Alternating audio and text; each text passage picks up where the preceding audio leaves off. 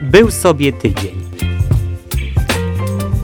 Czyli subiektywny przegląd tygodnia Radia Palotti FM. Zapraszają Albert Borowski i Kacper Mojsa.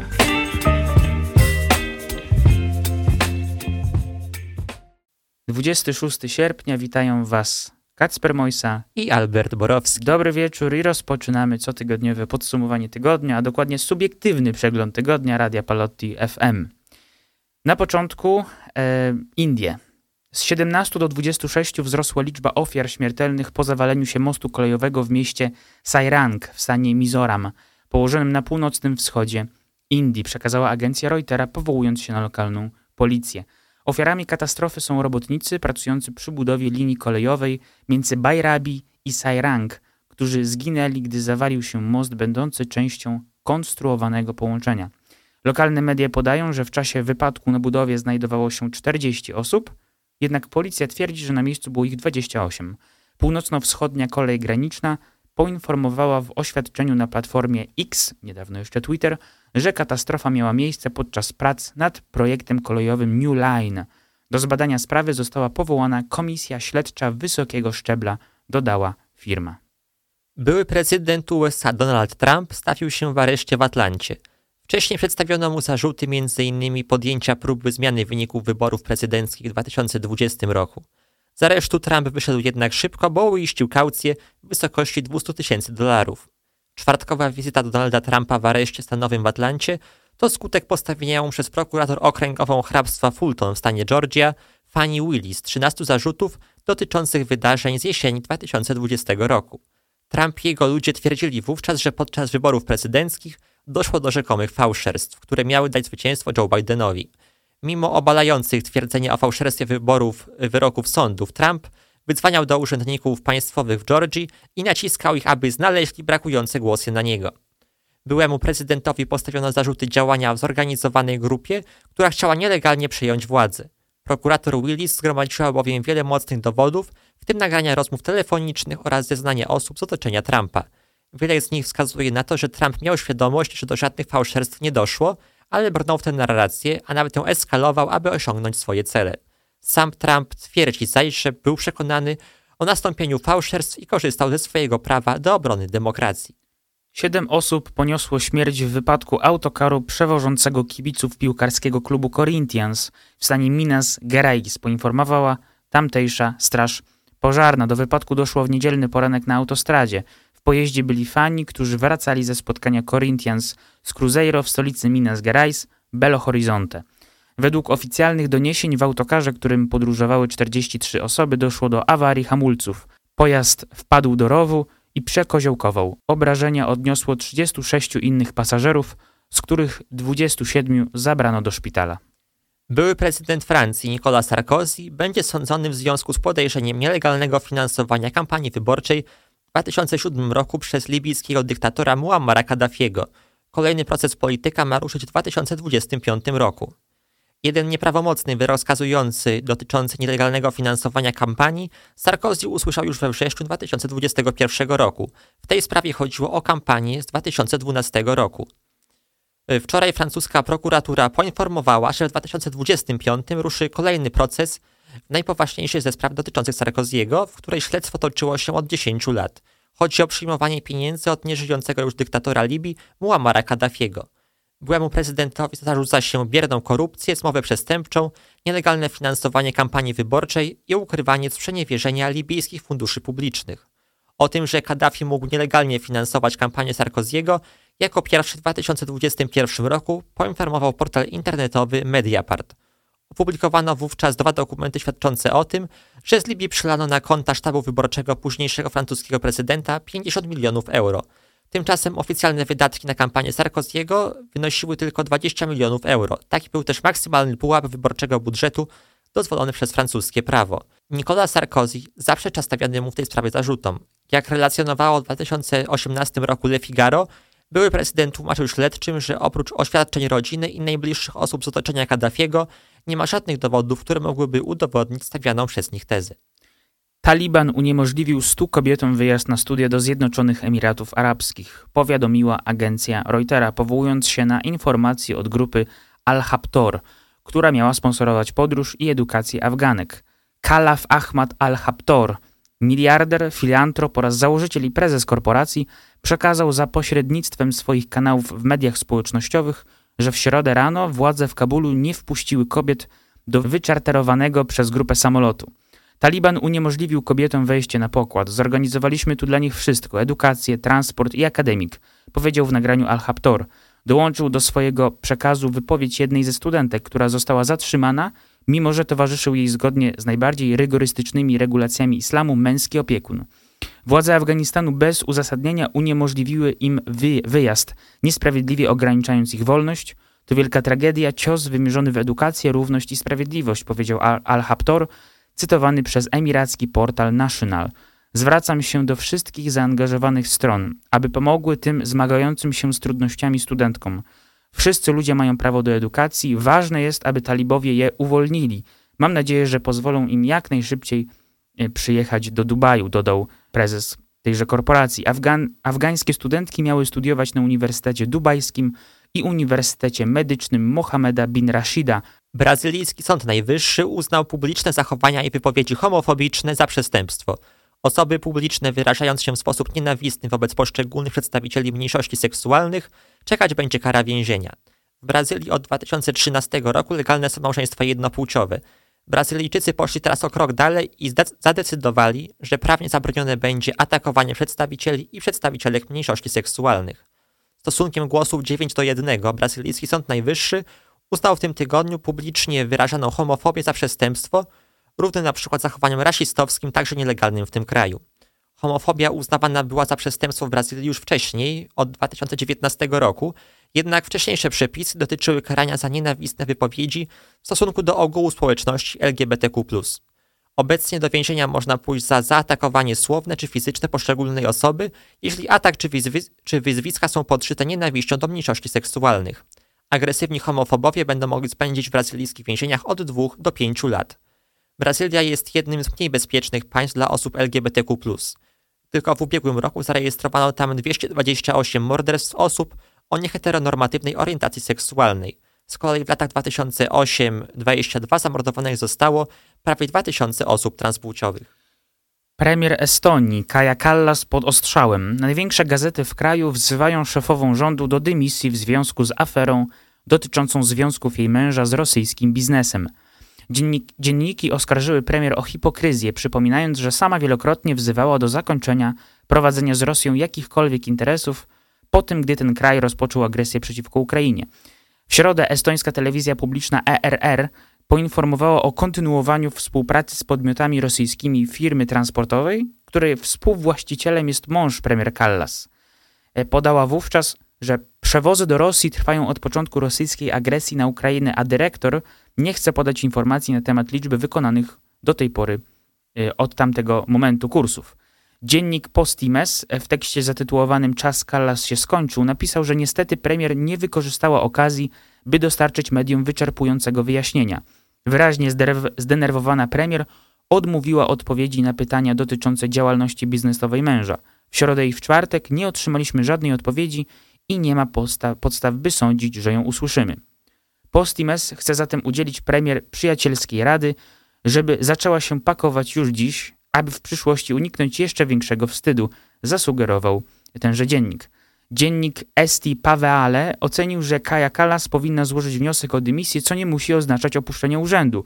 Jeśli posłowie tak zdecydują, mogą przedłużyć jej mandat. Jedynym zagrożeniem dla premier byłby przewrót pałacowy wynikający z moralnego upokorzenia tej partii. Wskazano w tekście pod tytułem Pozwólmy Kai Kallas usunąć się z urzędu. Sama premier Callas powiedziała w czwartek, że nie widzi potrzeby rezygnowania ze stanowiska, gdyż nie zrobiła niczego złego. Mój mąż również nie zrobił niczego złego i nie wiem, co dokładnie mi się obecnie zarzuca, powiedziała w rozmowie z dziennikiem Delphi. Premier Callas musi szczegółowo wyjaśnić skandal wiążący jej męża z rosyjskim biznesem. Dopiero wtedy możliwa będzie rozmowa na temat powagi sytuacji i kolejnych kroków, mówił w czwartek w rozmowie z portalem ERR prezydent Estonii Alar Karis. Prezydent Andrzej Duda podpisał ustawę zakazującą sprzedaży tzw. Tak napojów energetycznych osobom niepełnoletnim. Przepisy wejdą w życie 1 września. Chodzi o napoje zawierające wysoką dawkę substancji pobudzających, kofeiny i tauryny. W znowelizowanej 17 sierpnia ustawie o zdrowiu publicznym znalazł się zapis zakazujący ich sprzedaży osobom poniżej 18 roku życia. Do tej pory takie napoje mogły kupować samodzielnie nawet najmłodsze dzieci. Nowe przepisy obejmują zarówno konsumentów, jak i sprzedawców. Zatem ukaranym można zostać zarówno za sprzedanie tzw. Tak napoju energetycznego osobie małoletniej, jak za kupienie jej takiego produktu przez osobę dorosłą. Pełnoletność będzie trzeba potwierdzać przy zakupie przez okazanie dowodu tożsamości. Złamanie przepisów karane będzie mandatem lub grzywną. Jednocześnie ograniczona ma zostać reklama tzw. Tak energetyków, które dziś przez producentów przedstawiane są jako całkowicie obojętne dla zdrowia i funkcjonowania ludzkiego organizmu, a picie ich jest promowane jako nowoczesny styl życia. Tymczasem wysokie stężenie kofeiny i tauryny powoduje gwałtowną i potencjalnie negatywną reakcję organizmu, a nadużywanie zawierających dużo tych substancji napojów może prowadzić do poważnych szkód w zdrowiu. Prezydent Portugalii Marcelo Rebelo de Souza zawetował w poniedziałek zatwierdzoną w lipcu przez jednoizbowy parlament ustawę o mieszkalnictwie. Regulacja ta zobowiązywała m.in. posiadaczy pustych domów do ich wynajęcia. W zamieszczonym na stronie kancelarii prezydenta komunikacie wyjaśnił, że zatwierdzone 19 lipca przez Izbę przepisy nie niosą należytych korzyści dla poprawy sytuacji mieszkalnictwa w Portugalii. Wyjaśnił, że nie można ich zrealizować w średnim okresie czasu, a poziom ich wiarygodności jest niski. W ocenie Rebelo de Sozy problem stanowi też fakt, że podczas głosowania w parlamencie projekt ustawy procedowanej pod nazwą programu Więcej Mieszkań poparła jedynie rządząca krajem Partia Socjalistyczna – Zaznaczył, że w kwestii tej liczył na konsensus. Zgodnie z ustawą posiadacz pustego przez okres dwóch lat mieszkania miał zostać zobowiązany do wynajęcia go lub udostępnienia gminie, aby ta znalazła lokatorów. Podczas prac nad ostateczną wersją ustawy posłowie zgodzili się, aby za pustostany nie uważać domów letniskowych ani pustych nieruchomości zlokalizowanych w portugalskim interiorze. W 10-milionowej Portugalii jest obecnie ponad milion pustych domów. Reżim prezydenta Nikaragui Daniela Ortegi ogłosił delegalizację Towarzystwa Jezusowego w tym kraju, podały w piątek władze zakonu. Decyzja zakazująca działalności zakonu jezuitów jest kolejnym atakiem władz wymierzonym w Kościół. Władze prowincji jezuitów w Ameryce Środkowej potwierdziły, że zakaz działalności zakonu w Nikaragui został zatwierdzony w przepisach tego kraju w środę.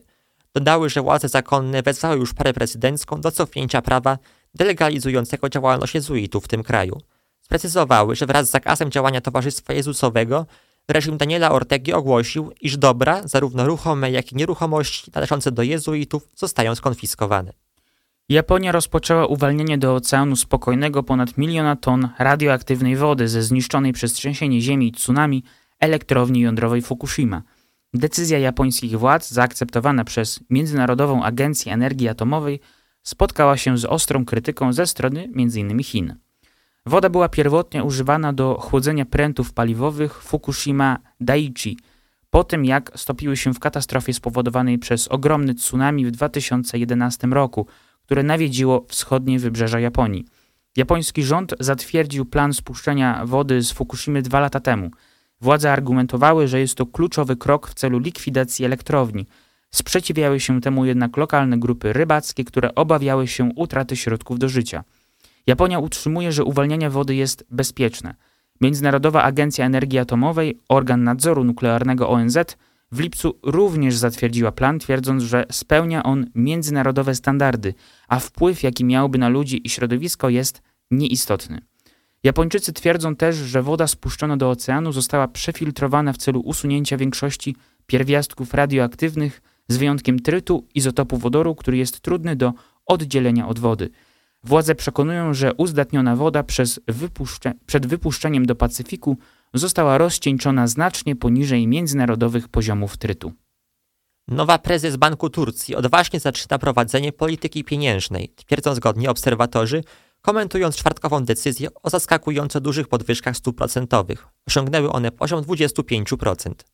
Turcja jeszcze pod koniec ubiegłego roku miała ponad 80% inflację, ale zbiła ją o połowę. Niestety na początku sierpnia okazało się, że inflacja znowu rośnie i to wyraźnie do niemal 48%. W związku z tym ekonomiści spodziewali się reakcji władz tureckiego banku centralnego. Prognozy zakładały podwyżkę stóp procentowych do 20% z dotychczasowych 17,5%. Okazało się, że bank ze znacznie większym rozmachem podszedł do tematu i podniósł czwartek oprocentowanie aż do 25%. Ostatnia podwyżka stóp procentowych podkreśla sposób, w jaki nowy zespół zarządzający gospodarką Turcji stara się przywrócić racjonalną politykę po latach nieortodoksyjnych środków, które wywołały gwałtowną inflację, pisze Financial Times. Dodaje, że prezes Banku Centralnego, która została mianowana w czerwcu, ponad dwukrotnie podniosła stopy procentowe z 8,5%.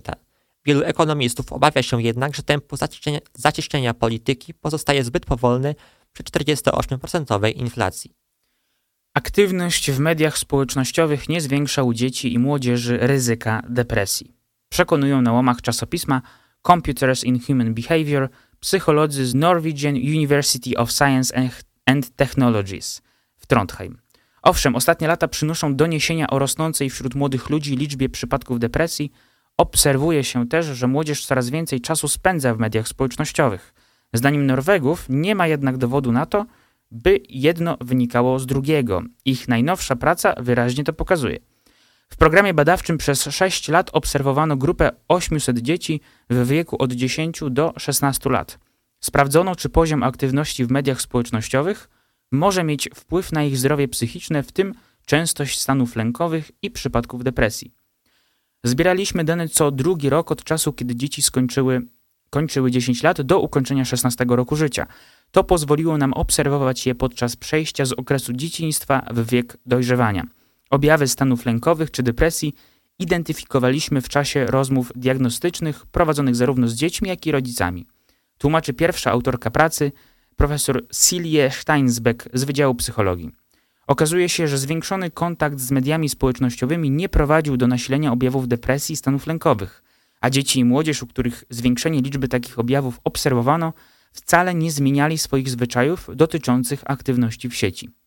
Wyniki te były przy tym identyczne dla dziewczynek i chłopców. Nie zależały też od tego, czy publikowali oni, właś, oni własne zdjęcia, posty, czy tylko lajkowali czy komentowali wpisy innych.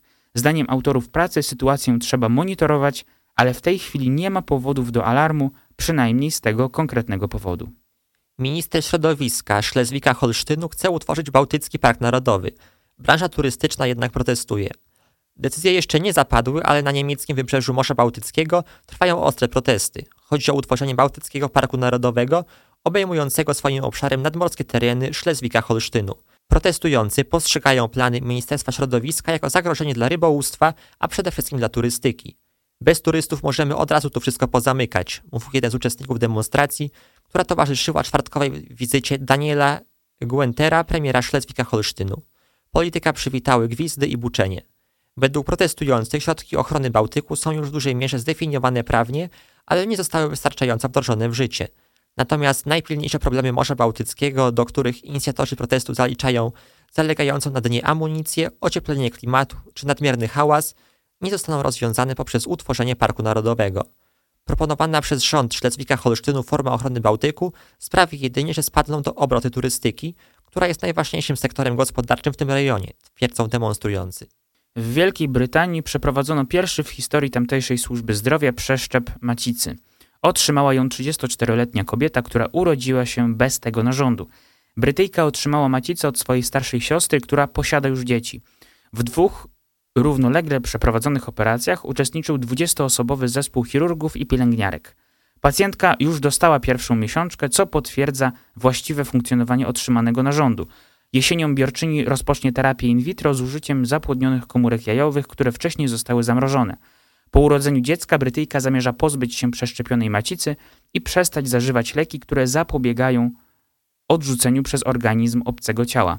Zabieg ten kosztował brytyjską służbę zdrowia 25 tysięcy funtów. Już zabezpieczono fundusze konieczne do przeprowadzenia kolejnych 15 takich transplantacji. Za zbiórkę pieniędzy odpowiedzialna jest organizacja charytatywna o nazwie Womb Transplant UK, która pomaga kobietom pragnącym w pełni doświadczyć aktu macierzyństwa mimo istniejących komplikacji fizjologicznych. Zoo w stanie Tennessee w USA powitało na świecie wyjątkową żyrafę, która od razu trafiła na pierwsze strony gazet. Zwierzę urodziło się bez centek, które są tak charakterystyczne dla tego gatunku. Według ekspertów jest to jedyna całkowicie gładka żyrafa na świecie – W rozmowie z CBS News dyrektor zoo David Bright powiedział, że ostatnia żyrafa bez skazy została odnotowana w 1972 roku w Tokio. Życie niewolników w starożytnych Pompejach można zrekonstruować dzięki kolejnemu odkryciu w pobliżu murów miasta, zniszczonego w wyniku erupcji Wezuwiusza w 79 roku naszej ery. Sensacyjnego odkrycia dokonano na terenie antycznej willi na terenie znanym jako Civita Giuliana w odległości 600 metrów od murów dawnego miasta. Prowadzący wykopaliska dotarli tam do pomieszczenia przeznaczonego dla niewolników i resztek przechowywanych tam sprzętów sprzed około 2000 lat. Wszystko przykryte było warstwą materiału piroklastycznego, który osiadł po wybuchu wulkanu. Oprócz pryczy i różnych sprzętów znaleziono ślady dekoracji, a także szczątki co najmniej trzech gryzoni, dwóch myszy w amforze i szczura w dzbanku. Wykopaliska na terenie Civita Juliana rozpoczęły się w pierwszych latach XX wieku i zostały wznowione w 2017 roku.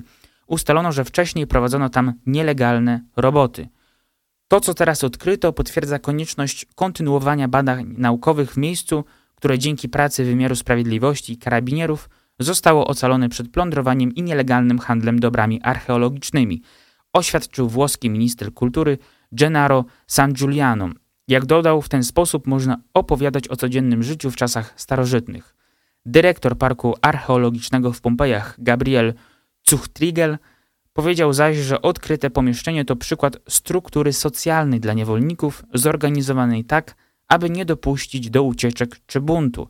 Jak zaznaczył, świadczy o tym także brak krat, kłódek i okowów.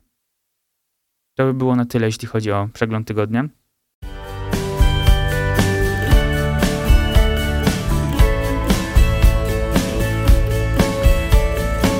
To jest radio Palotti FM.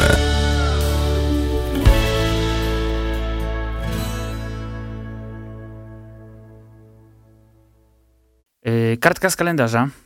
Yy, powiedzmy, że standardowa, chociaż drugi raz dopiero ją robimy. Ale w innym momencie naszej audycji. Ale w innym momencie, owszem. Może tu zostanie na stałe, a może nie, zobaczymy. Yy, jaka kartka z kalendarza? Mamy 26 sierpnia, a tego dnia, 45 lat temu, 1978 roku, jeśli dobrze, dobrze liczę. Liczysz. Z matmy nie byłem w sumie najgorszy, ale też jakimś prymusem nie do końca. Tego dnia w 78 został wybrany na papieża kardynał Albino Luciani, czyli Jan Paweł I. E, nazywany najbardziej uśmiechnięty papieżem, tak? Uśmiechnięty papież dostał yy, taki. Tak został zapamiętany. Taki zapamiętany, chociaż yy, może nie, powie, nie powiem, że trudno było go zapamiętać, ale mało miał okazji do yy, odznaczenia się w historii, gdyż E, jego pontyfikat trwał ile? 33 dni, z tego co pamiętam. 33 dni. E, od tego 26 sierpnia do 28 września. Niestety nie potrwał długo ten pontyfikat. No i nie wiadomo, jakby to było z polskim papieżem, Pawłem II, gdyby pontyfikat potrwał dłużej. No tak. A może potrwałby też sporo lat ponieważ miał wtedy 66 lat. Ten Czyli nie był jakiś, kardynał. Nie był, nie był stary, tak? Nie, to prawda. To była właśnie nasza kartka z kalendarza. Przedstawiliśmy kilka faktów na temat Jana Pawła I. A teraz możemy podyskutować o jednym z tematów, który przedstawialiśmy w naszym przeglądzie wydarzeń, czyli o zakazie sprzedaży napojów energetycznych osobom poniżej 18 roku życia. Tak jest. Co sądzisz o tym zakazie? Jestem za, jeśli, jeśli pytasz, co sądzę. Mam tutaj kilka statystyk. To też szkoda, że nie w ustawie nie zapisano nic o reklamach, a przynajmniej nic o tym nie wiem, żeby wyraźnie zostały zakazane reklamy. Doczytałem się, że był oczywiście pomysł na mm, ograniczenie reklam, e, lecz e, rząd nie chciał tyle czekać chciał, żeby ta ustawa została przyjęta jak najszybciej. Z tego co mi wchodzi 1 września z jakimiś małymi wyjątkami e, już w życie. Dlatego możliwe, że w kolejnej kadencji parlamentu, ponieważ zbliżają się wybory, będzie nowelizacja, która ten pomysł ograniczenia reklam wprowadzi. Znaczy z tą ograniczeniem reklam to też chyba powinna być notyfikacja y, ze strony Unii Europejskiej. I podobno tak na podstawie tego mają to robić. Tak, dlatego też nie mogli teraz wprowadzić tego zakazu reklamy. Mhm. No, wyczytałem, że pierwotnie pomysł był taki, żeby mm, te reklamy napojów energetycznych w telewizji, radiu, kinach, teatrach, że będzie to tylko możliwe w godzinach 20, pomiędzy godziną 20 a godziną 6 rano. No i jedyny wyjątek miał być wtedy, gdy reklama jest prowadzona przez organizatora imprezy sportu wyczynowego lub profesjonalnego w trakcie trwania tej imprezy. No, byłoby to coś, powiedzmy. Byłoby to coś. No, ale ważniejszymi statystyk, znaczy w ogóle ważne statystyki y, są, odnoszą się do ilości spożywania, czy kupowania właściwie, bo tego ciężko zmierzyć, ja spożywa pokupnie, no ale powiedzmy, że raczej tyle samo. Energetyki w ostatnich latach, czy sprzedaż energetyków mocno podskoczyła do góry, e, bo ich sprzedaż w trakcie pandemii wzrosła aż o miliard złotych. E, W ubiegłym roku, w 2022, Polacy kupili 800 milionów puszek e, tych mocno słodzonych napojów z kofeiną lub tauryną. 800 milionów puszek. Przez, no powiedzmy, te 37 milionów obywateli. No. Ja żadnej nie kupiłem. E, mi się zdarzyło kupić, w sumie nie będziemy tutaj reklamowali, ale kupić energi, energetyk, który jest kojarzony z mniejszą ilością, że tak powiem, kopa. No. E, nie będziemy tutaj lokowania produktu robić. E, Analitycy Euromonitora w analizie, tym razem dla Rzeczpospolitej, obliczyli, że wartość rynku przed dwoma laty wynosiła 2,22 miliarda złotych. Rynku tego związanego z energetykami. A w 2023 roku osiągnęła poziom 3,26 miliarda złotych. To jest ponad 60, czy przepraszam, 46% y, procentowy wzrost. Y, Twierdzą, że inflacja nie miała tu wielkiego wpływu, bo w tym czasie ilość sprzedanego napoju wzrosła o 1 trzecią, do 283 miliona litrów.